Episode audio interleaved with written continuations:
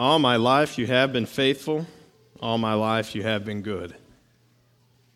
If we could sum up a song here this morning that would just fit what we're talking about, it would be that line right there. When we truly sit back and realize that God has been faithful in our life and will continue to be faithful in our life, it is truly at the essence of where we find joy, where we find peace. And this morning, as we dive into uh, this chapter 6 of Hebrews, we're going to be talking about promises promises. The title I said before is Anchored in the Promise. And when I think about promises, my mind instantly goes to um, little kids. I don't know if you guys, me being around kids five days a week uh, and then having two little ones at home, uh, if you have ever made a promise to a small child, I promise you that they will never forget that promise. Ever. With my own sons, I'll tell them one thing, and then you, you, you get into this situation where they're acting up or they're not listening or things are they're, they're saying all sorts of stuff and you in that moment you say hey hey if you just if you just if you just do this for a second i promise i promise we'll play this game later. You can go through all sorts of events throughout the entire night all sorts of whatever it may be and then when it's time to put them down in bed you look over to them when you're trying to put them to sleep, and they said, Hey, Dad, remember you said you'd promise we'd play that game? How many people have ever been in that situation before? They never forget promises, ever. I have kids in PE class. They don't get to be it that day. Well, then they have to wait a whole nother week until PE comes. And I tell them, I said, hey, listen, I promise next week you'll be it. A whole week goes by, and we play the same game, and they come back and they say, hey, Mr. Winter, remember you promised me I'd be it? You kidding me?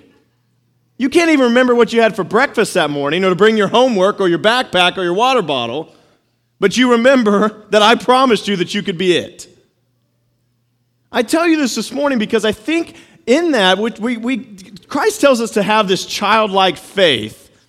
I look at this, this keeping and the remembering of promises, and I think how awesome it would be if we as Christians, as we as believers, could remember promises, remember the promises of God like a small child can remember the promises of an adult.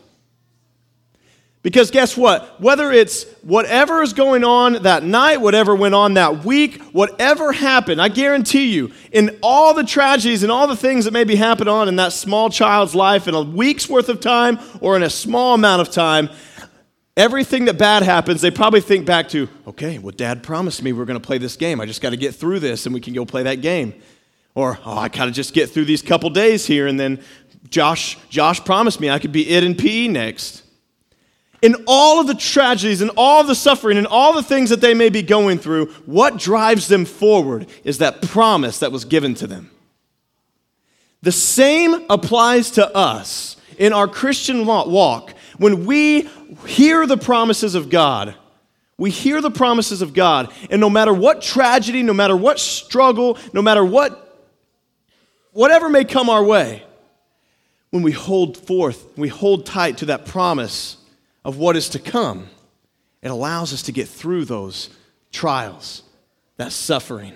It allows us to get straight through there. And this morning, what we're talking about is the difference between what Eric preached on last week about those who were apostate, those who fell away from the faith, and those who are true believers. And the difference between both of them is the apostate does not hold true to the, does not hold tight to the promises given to him by God, and the true believer does. The true believer trusts God in every situation, any tragedy or struggle or trial that comes in their life. They trust God. The apostate does not. They abandon the faith because in any type of trial that comes their way or suffering that comes their way, they have never truly anchored their soul to the promises of God. So, this morning, as we dive into this, we must understand that anchoring our souls to the promises of God are truly what is the difference from falling away or drifting away than staying strong in the faith. It's not our ability to hold tight, it's not our ability to push through, but it is our anchor of the rock of which we sang this morning that we anchor our soul to that keeps us in the faith. And when we do that, as we sang this morning, He will hold us fast. If you have your Bibles with me this morning, turn to Hebrews chapter 6, verses 13 to 20.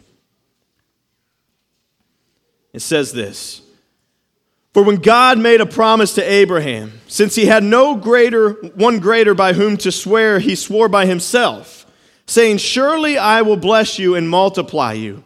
And thus Abraham, having patiently waited, obtained the promise. For people swear by something greater than themselves, and in all their disputes, an oath is a final confirmation. So when God desired to show more convincingly to the heirs of the promise the unchangeable character of his purpose, he guaranteed it with an oath. So that by two unchangeable things in which it is impossible for God to lie, we who have fled for refuge might have strong encouragement to hold fast to the hope that is set before us.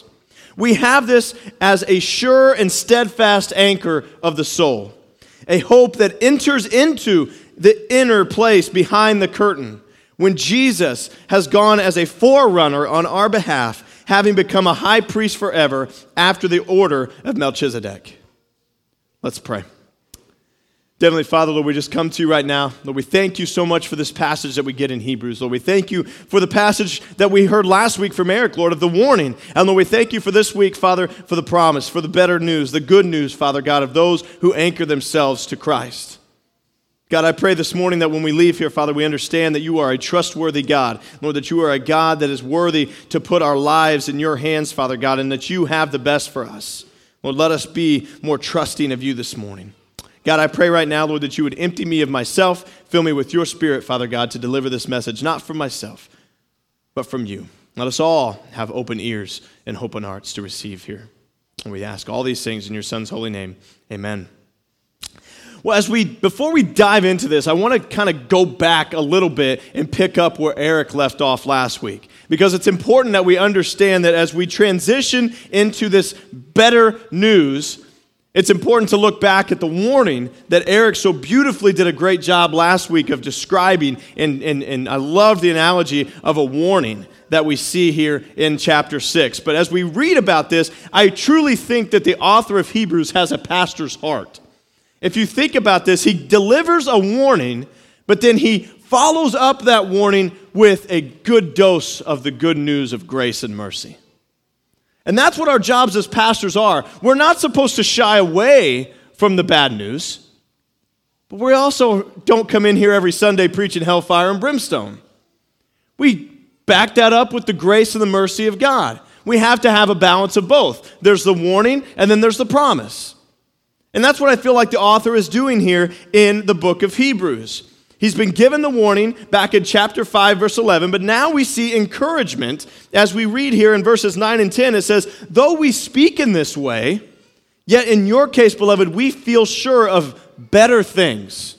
There's better things, things that belong to salvation. For God is not unjust so as to overlook your work and the love that you have shown in His name in serving the saints as you still do. And Eric explained last week how there are people in here that are growing crop, right? We have a fruit that is coming, even if it's a little sprout. We see the good works of people coming in. God sees those good works, and He is continuing to push forward in those. He is not throwing everyone aside, but He sees your good works. And then what He does, the author does here, is He says there's better news for those people, and then He gives them a charge in verses 11 to 12 by saying, And we desire.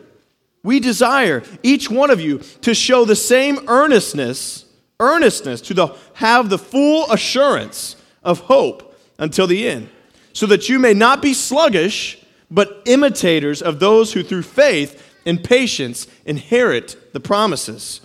So, what we see here is we know the author of Hebrews loves to point back to the Old Testament, right? He loves pointing back. No book in the Bible in the New Testament points back to the Old Testament more than what the book of Hebrews does. So we see that he does that, and right here we are seeing him encourage his audience to push forward in the earnestness of the full assurance of their faith that they have by using an example. And he says, Look back to those who through the faith and patience inherited these promises of God. So that transitions us into verse 13. The person that he points back to here is the person of Abraham. And if you've been with us in Sunday school over the last several months, we went through extensively the story of Abraham. From the very beginnings all the way until his death, we went through that. what I love about Answers in Genesis. I feel like I bring that up every Sunday, but it's a great curriculum that we dive into the story of Abraham. And we have to understand that Abraham was a flawed man just like you and I. But what greater example could the author have used than the story of Abraham? So if you have your Bibles, I want you to turn back. We're going way back. Turn back into Genesis chapter 22. Genesis chapter 22. We're going to see kind of the, uh, I guess you would say, the highlight, the climax here of Abraham's story. Okay? We, when we think about Abraham, we think about all these different things, but in my opinion, one thing that we always point back to is when Abraham was told to sacrifice his son. But before we get to that, we have to understand what was the promise that God had given to Abraham. All right, he promised him that he was going to be giving him the, a descendants that would fill the earth. He descendants that would fill the earth. And we have to understand that Abraham was no spring chicken at this time. He was an old man. His wife Sarah, old lady. Okay? Birth is not something that they are thinking about at this time. And Abraham was worried about this. He thought that he was going to have to give his inheritance to what they one of his servants because he never had anyone to pass it down. And God promised him that he would give him descendants. And what happened is God promised him this, and then he instantly gave him a son, right? No. What happened was God had Moses, or Abraham and Sarah wait for 25 years. 25 years. How many of us would accept a promise that wouldn't be fulfilled for 25 years? Yeah, we'd be getting pretty impatient, right? But after 25 years, God blesses them with a son. At this time, Abraham was 100 years old, Sarah was 90. With each passing year, you had to think, they had to think, all right, well, is God really going to do this?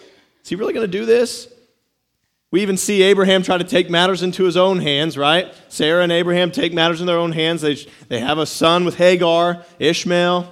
Okay, we see this happen. But after 25 years, Abraham and Sarah patiently waited, and God delivered his promise. He gave them a son, Isaac. And I always find it funny. Do you know what the Hebrew meaning of Isaac is? God laughed. So it's kind of funny, right? After a 100 year old man and a 90 year old woman are having a son. That's, that's how God works, right? He doesn't necessarily work in logic that we would think or things that we would think would happen in the way that we would think that they should, but God operates outside of human logic. And he bursts them with the son. But if you see here back in Genesis chapter 2, what does God ask of Abraham to do with Isaac? He asked him to sacrifice him, right? Sacrifice him. And how did Abraham respond to God asking him, after waiting for 25 years for this promise to come, how does, how does Abraham respond to God saying, All right, I've given you your promise, now sacrifice him? Abraham builds an altar, he bounds Isaac to it, and he's prepared to sacrifice his one and only son. Put yourself in Abraham's shoes for a second here. What is going through your mind? The anguish that he must have felt in going through this process is something that had to be so weighty. I can't imagine having to put one of my sons on an altar and sacrifice them. And not only did he have the love of his son, but he had waited for 25 years to have a son to carry forth his inheritance. So, the promise that God had given him, that he had so patiently waited for, God said, Okay, give it up. Man, I can't imagine what he felt and the doubt that would have crept into his mind during this time. God, you promised me a son. Then you came through with that promise after I waited a good amount of time. And now you're asking me to sacrifice him? How am I supposed to carry how are you supposed to carry forth your promise in that? But Abraham patiently waited. Yeah, he had some screw ups, but he ultimately waited and he trusted God through this entire process. He trusted God through this entire process. And we have to understand here that when the author of Hebrews points back to Abraham, he's making sure that he's making a point that trusting God is what separates the true believer and the nominal Christian. The true believer that has truly put their faith in God and the person that just looks like a Christian. That's the difference. Trusting in God because it is the driving force which enables us to persevere in the faith all the doubts that had crept into Abraham's mind during this entire process could have easily steered him away from God. He could have kept his son and he could have had descendants. But he ultimately trusted God and persevered through the hardest moment in his life doubt. Doubt can be a horrible horrible thing that creeps into our mind. Do you guys ever have doubts? Man, I know I sure do. I sure have doubts. Do you ever have doubts that you're really saved? Do you ever have doubts that God is actually good? Do you have doubts that He even loves you? Do you doubt that there's even life after death? Does having doubt mean that we're not believers? Are these questions that have gone through you guys' mind before? If they have, if you've ever had doubts like those or ever asked those questions before, raise your hand. Hi. Look around, church. Look around, church. You're not alone in your doubts. You're not alone in your doubts. I love this quote from J.C. Ryle. J.C. Ryle says this He says, Doubting does not prove that a man has no faith but only that his faith is small. And even when your faith is small, the Lord is ready to help you. How awesome is that? Just because you have doubts does not mean that you lack faith. But what it means is that your faith could be built up, that you could grow in your faith, which is ultimately what we're doing in our life, correct? We're ultimately growing in our trust for God, growing in our relationship with Him. That's what sanctification's all about. We continue to trust Him more and more and more in our lives as we go through times of suffering, as we go through times of trials. That's why we can sit here and sing today, All my life you have been faithful, all my life you have been good, because we look back on the promises that He gave us, and we look back on the times in our life that were hard, and we realize that in those moments, God was there and he was active and he was faithful. Doubt can sometimes lead us to a T in the road, though. When we have doubt, we can get to this T in the road and we can either trust God or not trust God when we have those doubts. And just like Abraham, he had a choice to make. He had a choice to make. And honestly, in his flesh and in his logic, this made no sense. But trusting God to be the provider of all things ultimately led him to doing what God had asked. And it was in this trusting of God that God deemed Abraham righteous. It was in his trust for God that he deemed him righteous, the same way that we are deemed righteous by trusting and putting our faith in God. Choosing the other road, choosing the other direction, is where we find that our faith is non existent. It is where we find ourselves, where Eric talked last week on the warning of those who are apostates. They do not trust in God, therefore they turn and they doubt Him. They don't trust Him, they don't believe Him, and that's when the process of deconstruction happens and they start unraveling their entire faith because they don't trust God, and ultimately that's where they came. They may have had the outward look of a Christian, they may have attended church, but in the midst of their suffering and their pain, when they came to that crossroad, they ultimately did not have faith and trust in God. That's the difference. That is the difference.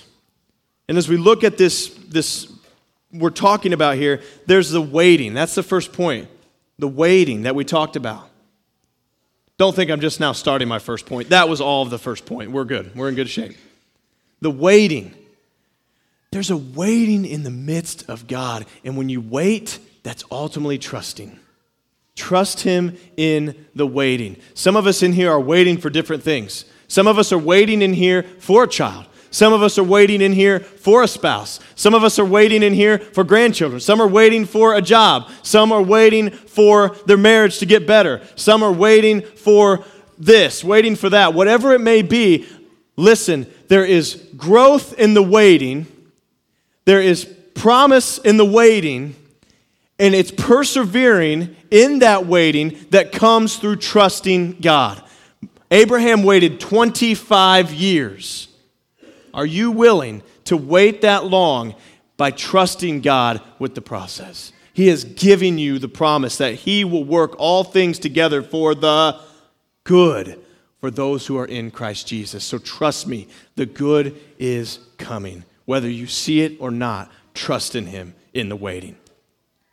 And what helps in the waiting is the next point I want to bring out is the knowing knowing God's character. So as we pers- persevere in the faith, trusting God must overcome doubting God. Our trust for God must overcome doubting God. This is a fundamental difference between the believer and the falling away from faith. I can't emphasize that enough. But when it comes to trusting people in our lives, who are those that we trust the most? Those that we know the best, right? If we have no knowledge of who random, this random Joe Schmo is, it's going to be hard for us to trust, especially in this world today where we have seen so many people be untrustworthy. But when we know somebody deeply, that's when trust is fully built. So the same applies to our relationship with God. The more we understand and know who God is and know his character, the easier it is for us to trust in him. You ever notice how little kids are very hesitant to go to other people than their parents? Why is that? Well, because their parents are with them all the time. They know that mom and dad love them. They know that mom and dad are going to trust them. And as they start to get older and build those relationships with other people, then they start to become more familiar. They begin to trust them more. But it is ultimately on a larger scale exactly how we interact as human beings. The more we know someone, the more we trust them. So, how was Abraham able to trust God with the life of his son Isaac and the promise that he had been given? Because he knew who God was, he knew the character of God. I love this. If we read, read, let's read verse 17 to 19 and talk about this because stay in Genesis 22 because we're going to get back to that. But as we go back into verse 17 and 19 in Hebrews, Verse 17, it says, So when God desired to show more convincingly to the heirs of the promise of the unchangeable character of his purpose, he guaranteed it with an oath. So that by two unchangeable things in which it is impossible for God to lie, we who have fled for refuge might have strong encouragement to hold fast to the hope that is set before us. We have this as a sure and steadfast anchor of our soul, a hope that enters into the inner place behind the curtain so what God is saying here is that he his he is trustworthy and he is trustworthy and he gives us several different reasons why he is trustworthy. Okay? First off, in verse 16, verse 16 it says for people swear by something greater than themselves. And in all their disputes an oath is a final confirmation. For people swear by something greater than themselves. Who is greater than God? He is the ultimate authority in the entire universe. And we see in Genesis 22, verse 15, after Abraham was stopped from sacrificing Isaac, what does the Lord, angel of the Lord say? He says, By myself I have sworn, declares the Lord, because you have done this and have not withheld your son, your only son, I will surely bless you and multiply your offspring as the stars of heaven and as the sand on the seashore. So, what's interesting is when an individual back then would testify, and it's the same thing for us today, they would have to make an oath. If you've ever seen, been in a courtroom, I've never been in a courtroom for a court hearing, but I've watched enough TV to understand how this works. All right? When they are in a courtroom and they have to testify, they place their hand on a what? Bible. At least they used to. I think now they're getting really weird with what they place their hand on. Okay? But they place their hand on the Bible and they say, Do you, do you swear to tell the truth and nothing but the truth? So help me God. Yes. They're swearing to God that they will tell the truth because He is the ultimate authority. That's what they're representing there when they place their hand on the Bible. But what God does here is He is the highest authority in all of the universe, so He can only swear upon Himself. And that's what He does. He swears an oath to fulfill this promise. Now, here's the, here's the really neat thing about God Does God have to swear an oath? Absolutely not. He's God. So, why does he swear that oath? He does this because he wants us to trust him. So he takes the extra step, goes the extra mile to swear upon himself that this promise that he has given Abraham is going to come to pass. And why, and another thing that we understand that he's trustworthy is just like I said, he desires to convince us that he is trustworthy.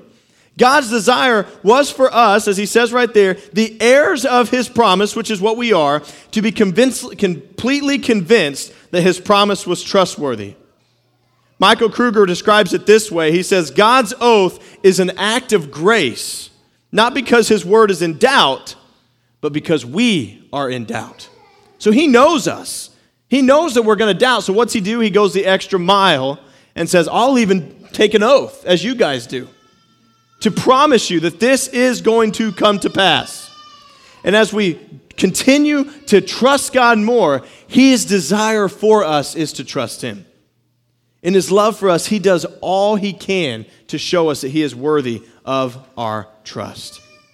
Goes further on in verse 18 at the beginning there, he says that God is unable to lie. When we know that God is completely holy and righteous, as it says in Psalm 145 17, the Lord is righteous in all his ways and kind in all his works. So if he is righteous and sinless, he cannot lie. The small phrase here allows us to never doubt when God gives us his promises because he is not a promise breaker. He fulfills the promises that he has been given. He does not say one thing and do another thing, but follows through on those promises. And do we know when we go back and look at the reason why Abraham was willing to sacrifice Isaac at the altar? It gives us that reason in Hebrews 11, 17 and 19. It says, By faith, Abraham, when he was tested, offered up Isaac, and he who had received the promise that was in the act of offering up his only son, of whom it was said, Though Isaac shall your offspring be named. So he's giving him up. The offspring, the, the one that was going to be the start of his descendants going forward. Why did Isaac, or why did Abraham do it? Right here it says, Because he considered that God was able to even rise him from the dead.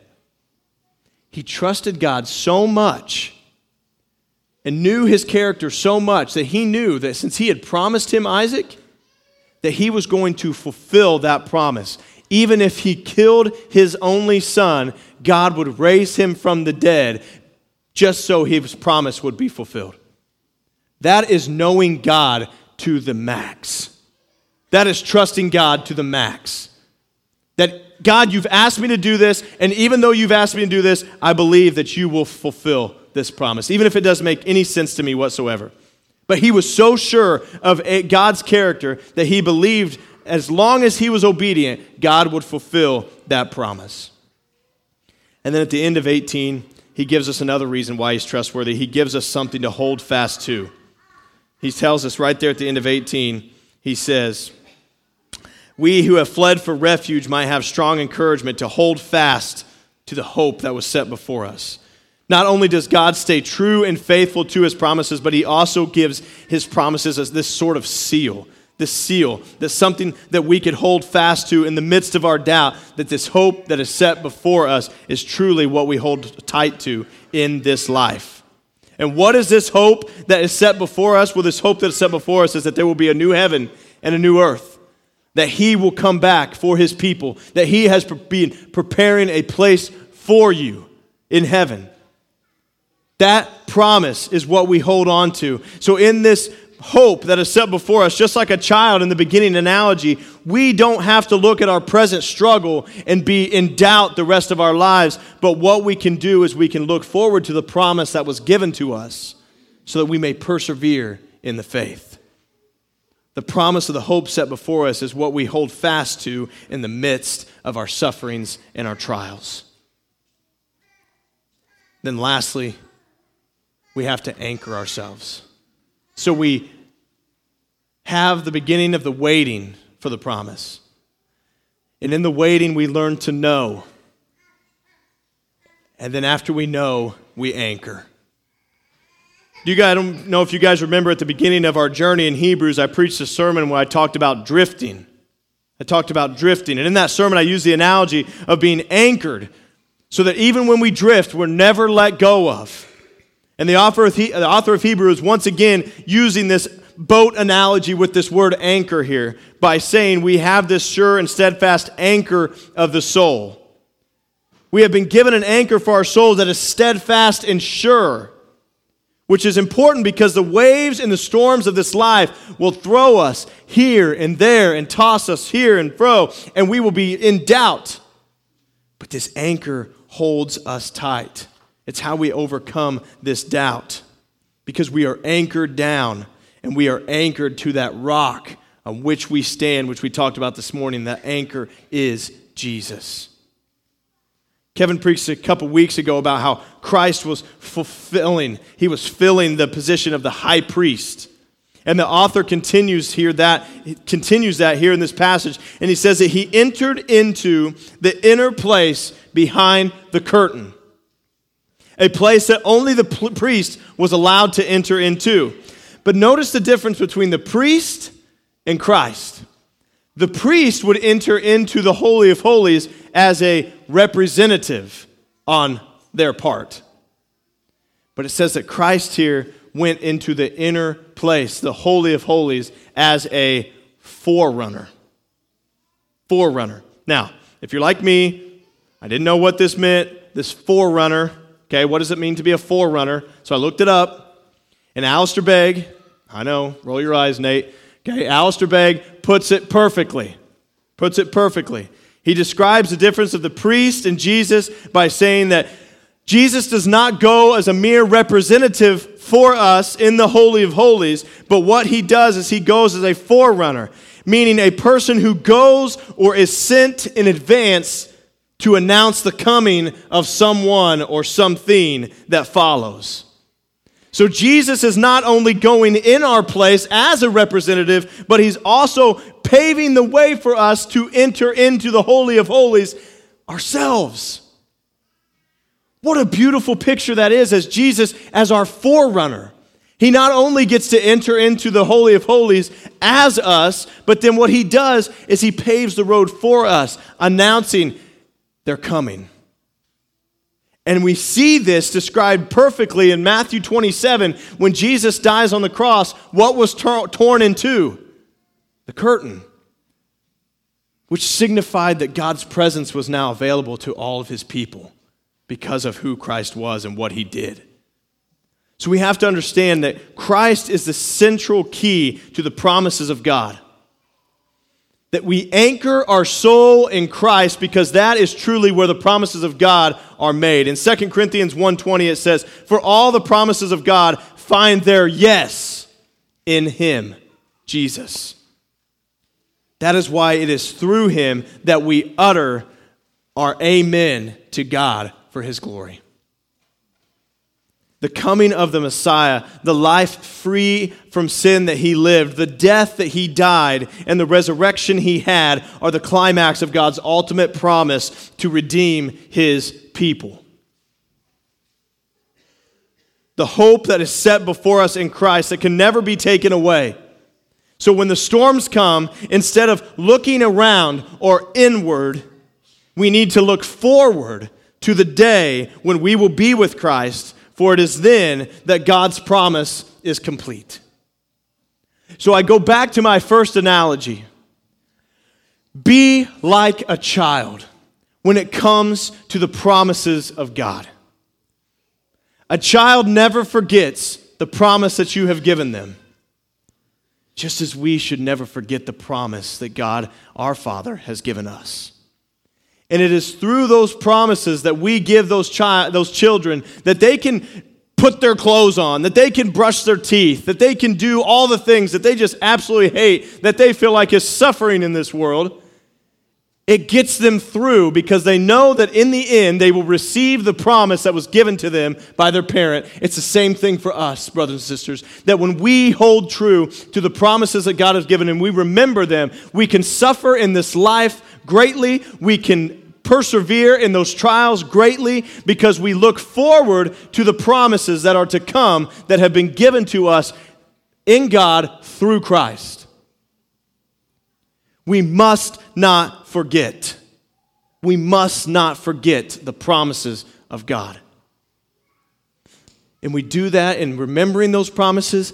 We wait for those promises. We get to know God in His character, and we anchor ourselves to the rock that is Christ Jesus, our Lord. So until then, I charge you with what the author of Hebrews encourages with in chapter 10. We have been given the promises of God. He is trustworthy. He is worthy of our trust. We place our trust in Him, and here's the charge that I give you until that promise is fulfilled in the returning of His Son. Let us hold fast the confession of our hope without wavering, for He who promised is faithful. Therefore, do not throw away your confidence, which has great reward. For you have a need of endurance, so that when you have done the will of God, you may receive what is promised. For yet a little while, and the coming one will come and will not delay. But my righteous one shall live by faith, and if he shrinks back, my soul has no pleasure in him. But we are not those who have shrunk back. We are not those who have shrunk back and are destroyed, but those who have faith and preserve their souls. What a charge given to us by the author of Hebrews.